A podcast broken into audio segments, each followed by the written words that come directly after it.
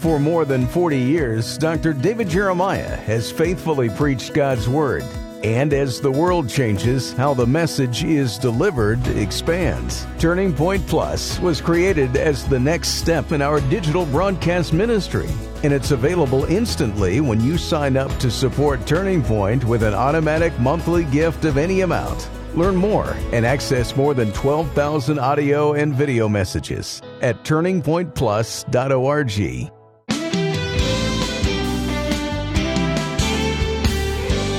The Bible makes it clear that authentic worship is a sweet aroma to God, and it's quite the opposite to the devil. Today on Turning Point, Dr. David Jeremiah considers how, in the realm of spiritual warfare, godly worship can be one of your most devastating weapons against the evil one. With the powerful story from 2 Chronicles, here's David to introduce today's message, Warfare of Worship. Well, today and on Monday, we're going to talk about an event that took place as recorded in Second Chronicles, and it's the story of a nation that went to war with its choir at the front of the march. I know it sounds uh, crazy, and who made up such a story, but it's an absolutely true event that happened, and we see the power of worship in a way that it's not portrayed anyplace else in the Bible. I hope you'll stay with us today and be with us on Monday for the warfare of worship. Friends, we are coming to your area in the month of October and November. If you happen to live in Raleigh, North Carolina, we'll be there Thursday night, October the 6th at the PNC Arena. On Thursday, October the 13th in Orlando, Florida at the Amway Center on Thursday, October the 20th, in Greenville, South Carolina, at the Bon Secours Wellness Arena, and on Friday, November the 11th, in Buffalo, New York, at the KeyBank Center. All of these events are free, but you must have a ticket. The free tickets are available from davidjeremiah.org/tour. When you request your tickets, they will be sent to you. You will have them in plenty of time and I hope you'll be among the many who will join us for these special events as we celebrate the goodness of God through the years of Turning Points ministry and as we look forward to what He has in store for us in the future. Once again, these are the fall events, and they will be crowned with the Caribbean Cruise, which takes place on December the 28th. This conference cruise takes us through uh, the old year's end and the new year's beginning as we celebrate New Year's Day aboard a cruise ship in the beautiful blue waters of the Caribbean. You can get information about this from our website, and I hope you'll plan to join us. Right now, here's part one of the warfare of worship.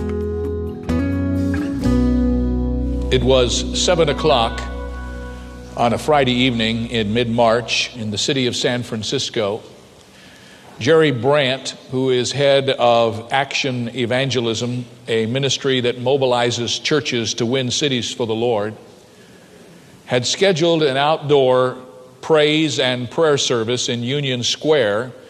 It was to take place at 8 o'clock that evening to kick off a drive for the homeless people in the city.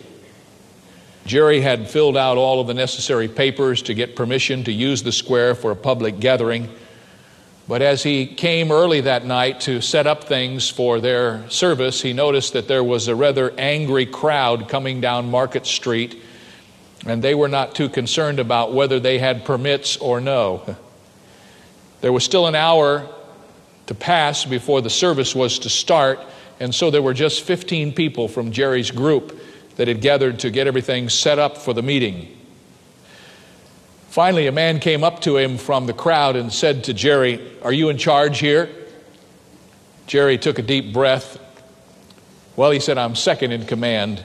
Jesus Christ is in charge here. The man from the crowd ignored him and gestured toward the market street where all the people were, and he said, Well, we've got a thousand people on their way here, and as soon as they get here, we're taking this place over. Jerry knew he had to say something. He had to say it fast. Suddenly, he just felt the Lord impressing him to say this. He said, Let me tell you something. You're too late. Jesus has already taken over this square, and we're going to lift up his name tonight in this place. He gathered his 15 co workers and prayed for the rest of them to come as soon as possible. they went to the top of the platform and began to prepare for their praise and worship service. And as they stood there ready to begin, one of the members of the crew that had come to help prepare for the rally read out loud a verse of scripture that had meant a great deal to him. He read Deuteronomy 28, verse 7. The Lord will grant that the enemies who rise up against you will be defeated before you. They will come at you from one direction and flee from you in seven. That seemed to give a great deal of encouragement to the crowd as they began to sing praise that night. It wasn't too long before this scripture promise was actually fulfilled. Jerry and his friends began to focus their eyes on the Lord and began to worship and to praise Him. Suddenly, they realized that something dramatic had happened. At the entrance to the square, the marchers had stopped in their tracks they turned and headed away from Union Square as fast as they could, almost walking on each other to get out of there as fast as possible. They had heard the praise of God and decided that was no place for them. And Jerry said, looking back on that night, we realized that God had delivered us and He had used the power of praise to do it. He said, ever since that night in our work in ministering to people on the streets, we have discovered that praise and worship are the keys to our spiritual warfare. Most of us are comfortable with praise as a witness, and we're getting more comfortable with praise as worship. But I dare say not too many of us are plugged into praise as warfare. And yet the Bible is very clear that worship and warfare go together. In fact, it may be hard for us to get our arms around this truth, but in the Old Testament, in the time of the people of Israel, there was no difference between the two. Because as a community that was under God, if their worship wasn't right, their warfare wasn't right. They could not go out to war unless their worship was as it should be. It was all integrated in one great big package, tied together very tightly.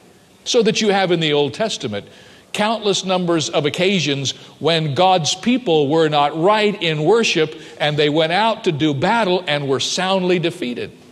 The book of Joshua has a number of occurrences of that.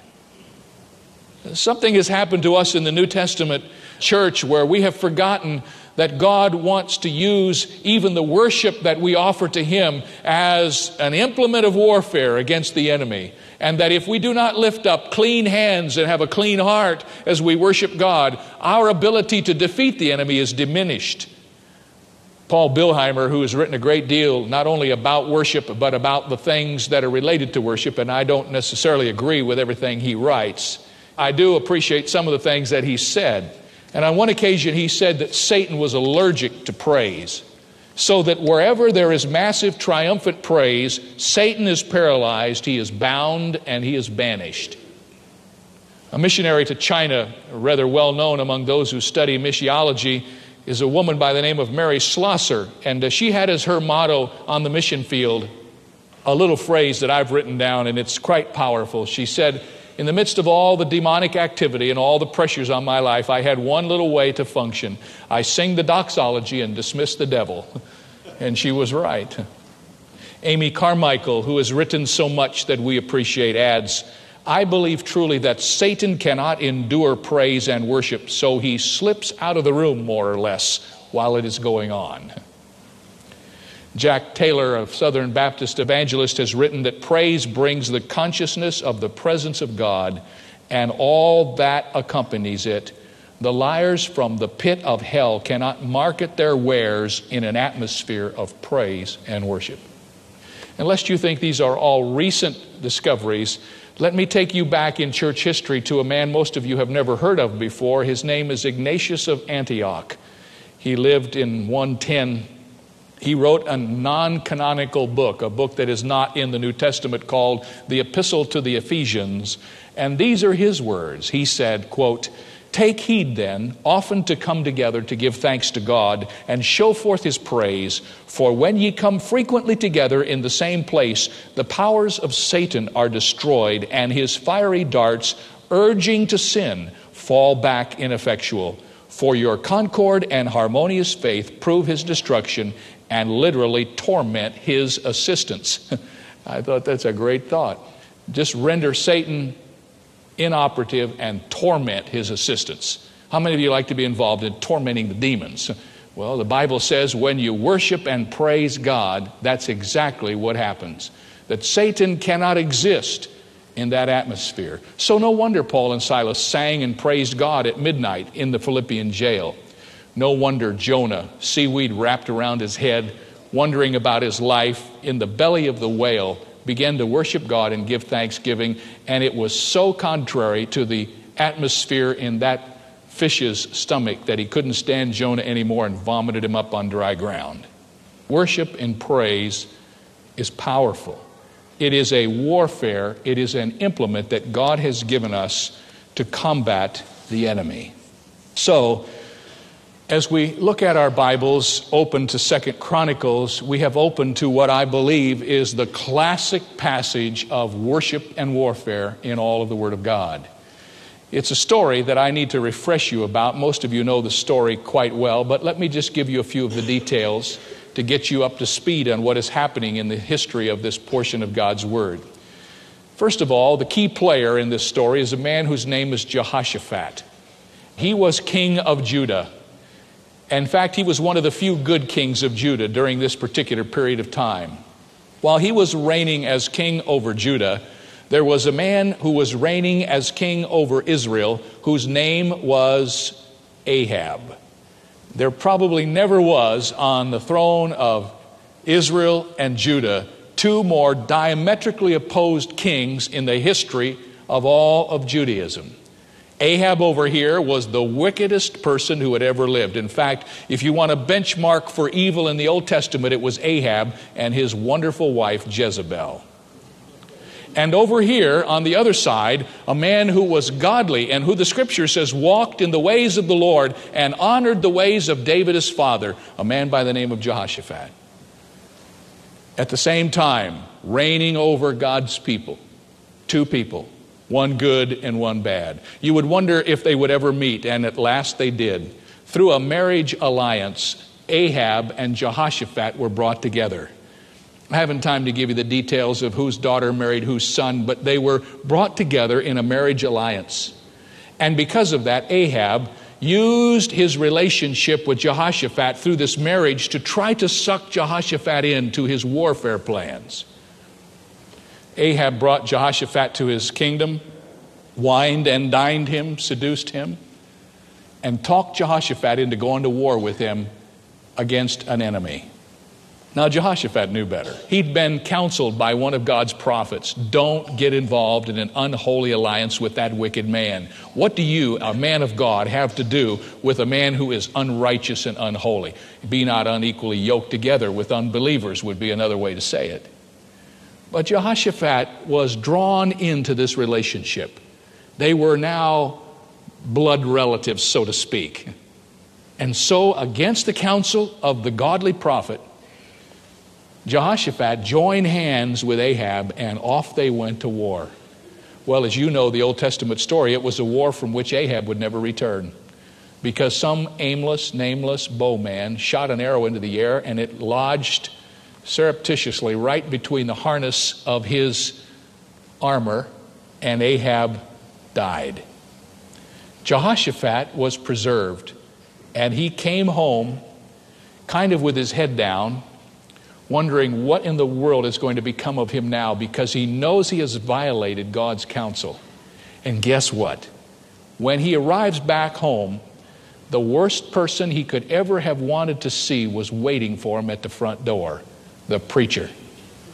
And walking in the front door, here is the preacher waiting to confront Jehoshaphat with what he has done. Chapter 19, and notice Jehoshaphat comes back from that experience. And as he walks back into the front door, Jehoshaphat, the king of Judah, returned to his house in peace in Jerusalem. And Jehu, the son of Hanani, the prophet, went out to meet him and said to King Jehoshaphat, Shouldest thou help the ungodly and love them that hate the Lord? Therefore is wrath upon thee from before the Lord. And I always like the nevertheless. But Jehoshaphat, there's a few good things about you. Nevertheless, there are good things found in thee, in that thou hast taken away the groves out of the land and hast prepared thine heart to see God. And the rest of chapter 19 is kind of a history of what happened to Jehoshaphat after he got his second chance to walk with the Lord. Now, that's all introductory, but let me bring that now to focus on this particular event, which is the classic passage in the Word of God about warfare and worship. Now that Jehoshaphat is back home, everything is settled down, there's no war going on in his kingdom. One day, some of his people come to him and say, King, there is a huge army that is marching against you, and they're right on your doorstep, and they're about ready to attack. What are you going to do? Well, given his past in consulting help from those who are outside of God's plan, it's now an opportunity for Jehoshaphat to see what he's learned. By the way, could I just stop here for a moment and tell you that in my life, I've discovered kind of a pattern that God follows. I don't know if he does that with you. God will give us an opportunity to learn a lesson, give us some principles that we need to implement. We'll have the opportunity to use those principles, and sometimes we blow it big time. Anybody else ever do that beside me? And after you do that, and you learn the hard lesson, because there's always a penalty to pay when you do that, I mean, it may not be severe, but it's felt. And you back away from having experienced that and you say, Boy, was that ever stupid? Why did I do that? I knew better. Look what God says. And so you kind of re input that information into your spiritual computer and you think you've learned the lesson, and it won't be two weeks before He'll give you another chance to find out if you really learned it or not. It just seems like God does that over and over again to keep testing us to see if we're learning what He's trying to teach us. Well, that's exactly what happened to Jehoshaphat. He had just gotten settled, he'd learned the lesson of not going into compromise with those who were outside of the Lord. Now he's back home, and here comes this army. What is he going to do?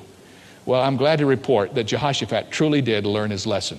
In fact, if you'll turn in your Bibles to the 20th chapter, let's just read a little portion of what happened. Verse 1 says, It came to pass after this that the children of Moab and the children of Ammon, and with them others beside the Ammonites, came against Jehoshaphat to battle. And there came some that told Jehoshaphat, saying, There comes a great multitude against you from beyond the sea on this side Syria, and behold, they be in Hazazon Tamar, which is En Gedi. And Jehoshaphat feared and set himself to seek the Lord and proclaimed a fast throughout all Judah. That's a good start, isn't it? First of all, it's not wrong to be afraid. If you're not afraid, something's wrong with you. How many have ever been afraid when you've seen the enemy come against you? Surely you have. That's godly fear. If fear means I don't have the resources in myself. And so, being afraid, he begins to call for a fast. And now the people come together and the scripture says, verse 4, that Judah gathered themselves together, and here's how we know Jehoshaphat had learned his lesson. They gathered themselves together to ask help of the Lord, even out of all of the cities of Judah, they came to seek the Lord. That's where you begin, isn't it? Let me ask you something. Is your last resort to seek the Lord? Isn't that often the way it is with us? Here's what Jehoshaphat learned through his bitter experience with Ahab. He learned how to make his last resort his first resort. And so, what's happening here is he's got the people together, and I wish I had time to unfold this story in detail because it's a marvelous passage of worship and praise. From this moment on, from where we've just read, all the way through to the end, there is nothing going on here but praise and worship. First of all, he has all the people together, and they've come to seek the Lord. And notice what happens. Jehoshaphat stood in the congregation of Judah and in Jerusalem and in the house of the Lord before the new court. And now watch, he's going to praise God. He said, O Lord God of our fathers, art not thou God in heaven, and rulest not thou over all the kingdoms of the heathen, and in thine hand is there not power and might, so that none is able to withstand thee? And if we read the rest of this prayer, what you discover is that Jehoshaphat is praising God for who he is, for what he's done, and for what he knows he can do. You get down to the 10th verse, and notice he finally turns his praise and worship into a very precise request. And now, behold, the children of Ammon and Moab and Mount Seir, whom thou wouldest not let Israel invade, they are coming against us. Behold, they reward us to come after us. O our God, verse 12, wilt thou not judge them? For we have no might against this great company that cometh against us, neither know we what to do, but our eyes are upon thee. And all Judah stood before the Lord with their little ones, their wives, and their children, and they waited for God to speak. Now, notice the difference between crisis number one and crisis number two. In crisis number one, Jehoshaphat uses his own wisdom against the counsel of God and gets into major trouble. In crisis number two, when the problem comes, his first resort is to come to God, and he begins his whole interchange with the Lord with a strong testimony of worship and praise. Now he's got his people together. Now he's about ready to decide how to go to warfare. And friends, I want to tell you what happens next is the strangest military experience I have ever read of in my life. There is not anything like it in the chronicles of military history anywhere that I know of, but it's here in the Word of God, and it happened. Jehoshaphat has his people together. One of the prophets of his congregation stands up and gives a little sermon. It's a great little sermon, and he says, Trust in the Lord and you'll be successful. Listen to your prophets and you're going to be all right.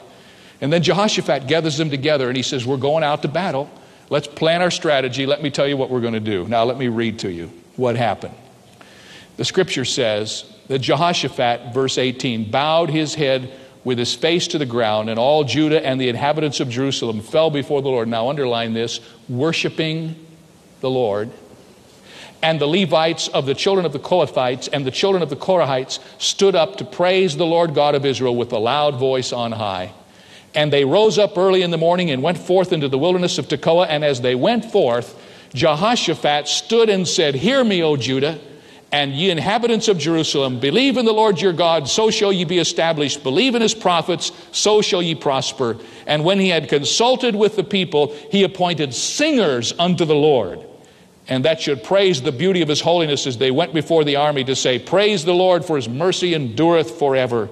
And when they began to sing and to praise the Lord, the Lord set ambushments against the children of Ammon, Moab, and Mount Seir, which were come against Judah, and they were smitten. For the children of Ammon and Moab stood up against the inhabitants of Mount Seir, utterly to slay and destroy them. And when they had made an end of the inhabitants of Seir, everyone helped to destroy another.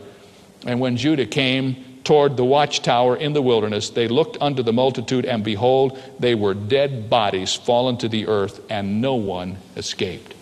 Now, isn't that a strange tale? Did you hear what happened? They got together to go forth to battle, and Jehoshaphat said, Get all the choir members together get them in formation and send them out in front of the army. And they aren't to take any implements with them, they're just to sing. They're saying, His mercy endureth forever. They're to praise God. And as they praised God, the scripture says, as they worshiped the Lord, the enemy was confused and they started to kill each other. And when they got done killing each other, they killed themselves. And so when they came to the place where they expected this gigantic army, all they saw were bodies on the ground. And the Bible goes on to say that there was so much spoil among the army, it took them days to bring it back. And finally, they got all this loot back. And then what do you suppose they did? They had another praise and worship service to give God glory for all that He had done through the implementation of their spiritual warfare. Now, I don't know what you think about this story, but this is true. This happened. God literally won a major war on behalf of His people through worship and praise. And I know what some of you are saying, but Pastor Jeremiah, that was back there. And I live in the here and now. And I don't think God does that sort of thing now like he did back there. And you know, that's the way we wiggle out of many of the wonderful promises that God gives us. We locate those promises in a time that seems unreachable by us, and then we don't have to worry about whether or not He still does it. But I want to tell you that He's the God who is the same yesterday, today, and forever. Whatever He has done, He can do. And uh, He uses worship and praise today in ways that you may not be aware of. And we'll talk about some more of those when we get together on Monday. This is Friday, and it's the time I usually take to encourage you to be in church. You know, if I just get two or three people to get back to church every week, it'd be worth it.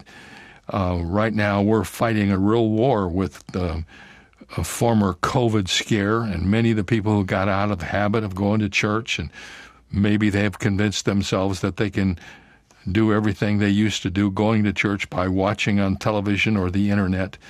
And I want to encourage you to know that the church is God's idea. It's His plan for community, and it can't happen any other way except through the gathering of His people.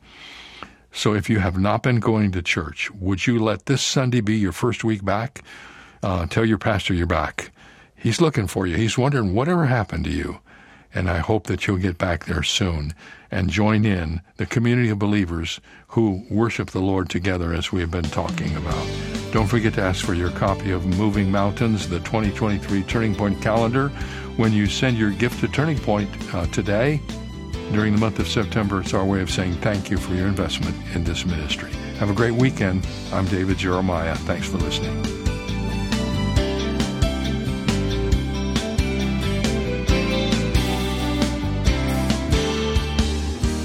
For more information on Dr. Jeremiah's series, My Heart's Desire, please visit our website. There you will also find two free ways to help you stay connected our monthly magazine, Turning Points, and our daily email devotional. Sign up today at davidjeremiah.ca slash radio. That's davidjeremiah.ca slash radio. Or call us at 800 946 4300. When you do, be sure to ask for your copy of our 14 month calendar for 2023, Moving Mountains, filled with inspiring scriptures and images to encourage you in your walk. It's yours for a gift of any amount. You can also purchase the Jeremiah Study Bible in the English Standard, New International, and New King James versions, available in several handsome cover options. Get the details when you visit our website, davidjeremiah.ca/radio. This is David Michael Jeremiah. Join us Monday as we continue the series My Heart's Desire here on Turning Point with Dr. David Jeremiah.